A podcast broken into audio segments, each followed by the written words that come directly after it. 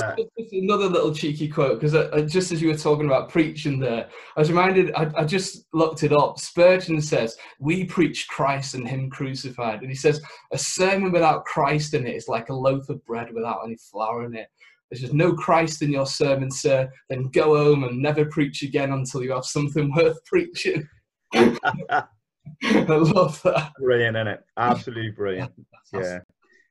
I mean, if you wanted to push that a little bit further, there's a really helpful book by a guy called Art Azurdia III called Spirit Empowered Preaching.